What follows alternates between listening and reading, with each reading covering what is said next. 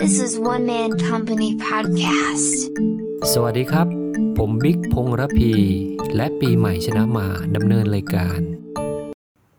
ใหม่ ครับ วันนี้พี่จะมาชวนคุยอีกเรื่องหนึ่งนะ คือในช่วงที่ผ่านมาเนี่ยหลาย ๆ ปีเนี่ยพี่สังเกตว่ามันมีคำศัพท์ ครับ เกิดขึ้นใหม่ๆอ่ะเยอะแยะมากมายเลย ในแต่ละวงการก็จะมีคำศัพท์ที่แตกต่างกันไปนะ บางคำเนี่ยเราก็ฟังแล้วก็คุ้นๆ แล้วก็พอเข้าใจความหมายได้นะ แต่บางคำเนี่ยที่เราฟังเนี่ยมันก็นึกไม่ออกนะ ว่าความหมายมันคืออะไร ครับ เออพี่ก็เลยคิดว่า น่าจะมีคนอีกจำนวนไม่น้อยอะที่ฟังคำศัพท์ใหม่ๆ แล้วไม่ได้ไปตามน่ะแต่ก็ไม่ไม่รู้ความหมายจริง ๆ ว่ามันคืออะไร พี่ก็เลยคิดว่าเราจะมาทำคอลัมน์หนึ่งเนี่ยชื่อว่าสับสนนะสับก็คือคำศัพท์ ครับ สนก็คือสับสน หรือ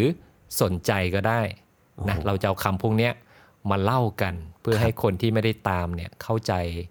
ได้ละเอียดมากขึ้นเห็นไหม ชื่อคอลัมน์นี่ครีเอทสุดๆ เลยฮะ ไอ้คำแรกเนี่ยที่พี่เจอบ่อยมากเลยก็คือคำว่าของ ของ แหมของเฉยๆเนี่ย ครับ มันน่ะใช้อยู่ในหลายวงการมาก แล้วมันก็มีรายละเอียดที่แตกต่างกันไปนะ แล้วมันก็จะมีคำหนึ่งมาประกบเข้าด้วยกัน พอประกบเข้าด้วยกันเนี่ยมันก็ฟังดูเพราะดีนะ ดูเท่ดี ครับ เช่นคำนี้นะคือคำว่าออกของ ออกของ เออใหม่เนี่ยรู้ความหมายไหมคำว่าออกของหมายถึงอะไร คือผมเคยได้ยินมานะครับ ว่าออกของเนี่ยเคยได้ยินแต่ว่าไม่แน่ใจความหมายว่ามันคืออะไรครับ เออคำเนี้ยที่ใช้มากเนี่ยก็คืออยู่ในวงการหุ้นอืมคำว่าของเนี่ยความหมายของมันก็คือตัวหุ้นนั่นเอง ครับ เป็นตัวแทนหุ้นเลยคำว่าออกของเนี่ยก็คือการขายหุ้นออกไปอ่าบางทีเขาอาจจะใช้อีกคำหนึ่งนะคือปล่อยของ ครับ ความหมายเหมือนกัน เพราะฉะนั้นถ้าใครได้ยินคำเนี้ยออกของปล่อยของ ก็หมายความว่าเขากำลังขายหุ้นนั่นเอง และคำเนี้ยมันก็จะมาคู่กับอีกคำหนึ่งเหมือนกัน คือเก็บของ อ๋อ เก็บของ ถ้าปล่อย มีเดา ข ควา อ ม ง หมายได้ไหม ถ้าปล่อยของ แปลว่าขายหุ้น เก็บของ ก็น่าจะแปลว่าซื้อหุ้นปะ ใช่แล้วใช่แล้ว อ่า คำว่าเก็บของก็คือเข้าไป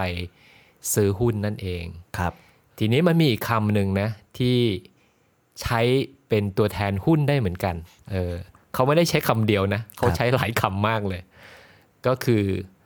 คำว่าม้า ม้า ม้าเฉยๆเนี่ย หมายถึงหุ้นนะ ครับ แต่ว่าเขาไปใช้ในบริบทว่าเวลาเขาเลือกหุ้นอยู่ในพอร์ตเนี่ยเขาก็จะบอกว่าให้เก็บม้าที่แข็งแรงเอาไว้ อ๋อ ผมพอ ผมพอเดาได้แล้วว่า อ่าเดาว่าไง น่าจะเป็นหุ้นที่มีพื้นฐานดี อืม ถูกไหมฮะ มีผลประกอบการ ใช่ ที่ดี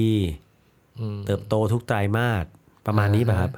ประมาณนี้ก็คือหุ้นที่ดูแล้วเนี่ย มันดูมีอนาคตกว่าตัวอื่นไง อ๋อ เออซึ่งอยู่ในพอร์ตอาจจะมีม้าที่อ่อนแอ ครับ อาจจะเป็นหุ้นเล็กที่มีลักษณะที่สวิงไปสวิงมา แต่ซื้อเพราะว่าเก่งกำไร ในขณะที่ม้าที่แข็งแรงคือหุ้นเกรด A อะ ครับ พื้นฐานดีทุกอย่างดีไปหมดอะไรอย่างเงี้ยมันก็เป็นคำศัพท์ที่เอาไว้จัดพอร์ตหุ้นนะว่า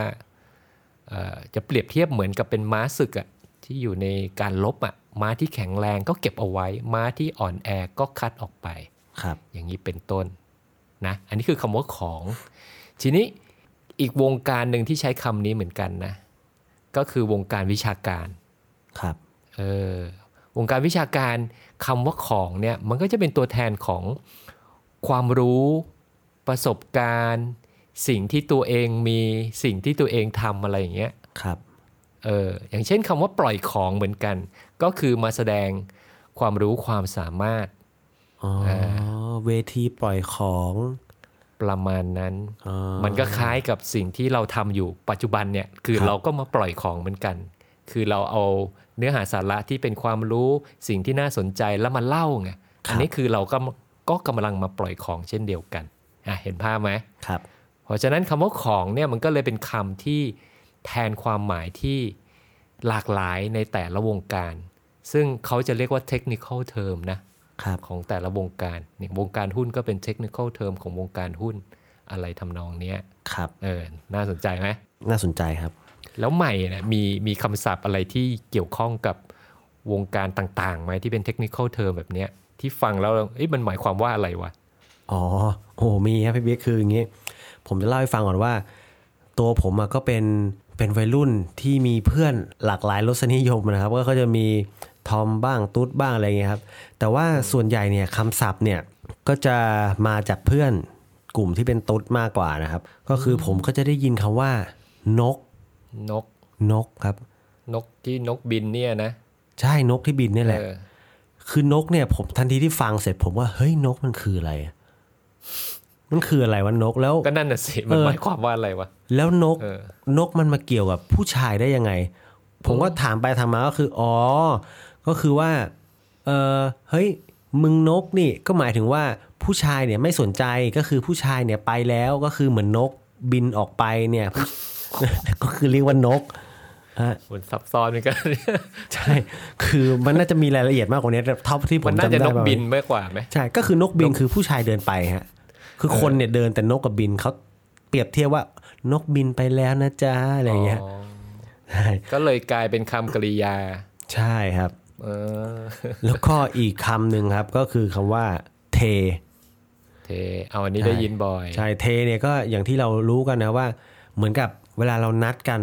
3 4 5 คนหรืออีกคนนึงไม่ไปก็ เขาจะใช้คำว่า เฮ้ยมึงเทเพื่อน อืม เออใช่ครับ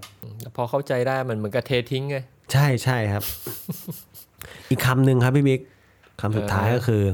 คำว่ามง มง ใช่ครับ อ๋อ อันนี้พอรู้พอรู้เคยได้ยิน แต่ว่าครั้งแรกที่ได้ยินนะ ครับ งงเลยนะครับว่า เอ้ย มงอะไรวะ ฮะ นึกไม่ออกว่ามันจะมงอะไร ใช่ พอตอนแรกที่ผมฟังคำว่ามงเนี่ย ผมพอนึกภาพออกนะว่ามงคืออะไรคือผมเดาว่ากลุ่มเพื่อนๆที่เป็นตุ๊ดของผมเนี่ยเขาชอบดูแบบอะไรที่ประกวดนางสาวไทยมิทิฟานี่แล้วพวกที่มีรางวัลเนี่ย มันคงมาจากคำว่ามงกุฎอะมงลงอะไรอย่างเงี้ยพอเวลาไปแข่งกีฬาหรือแข่งอะไรอย่างเงี้ยพอได้เหรียญรางวัลมาก็บอก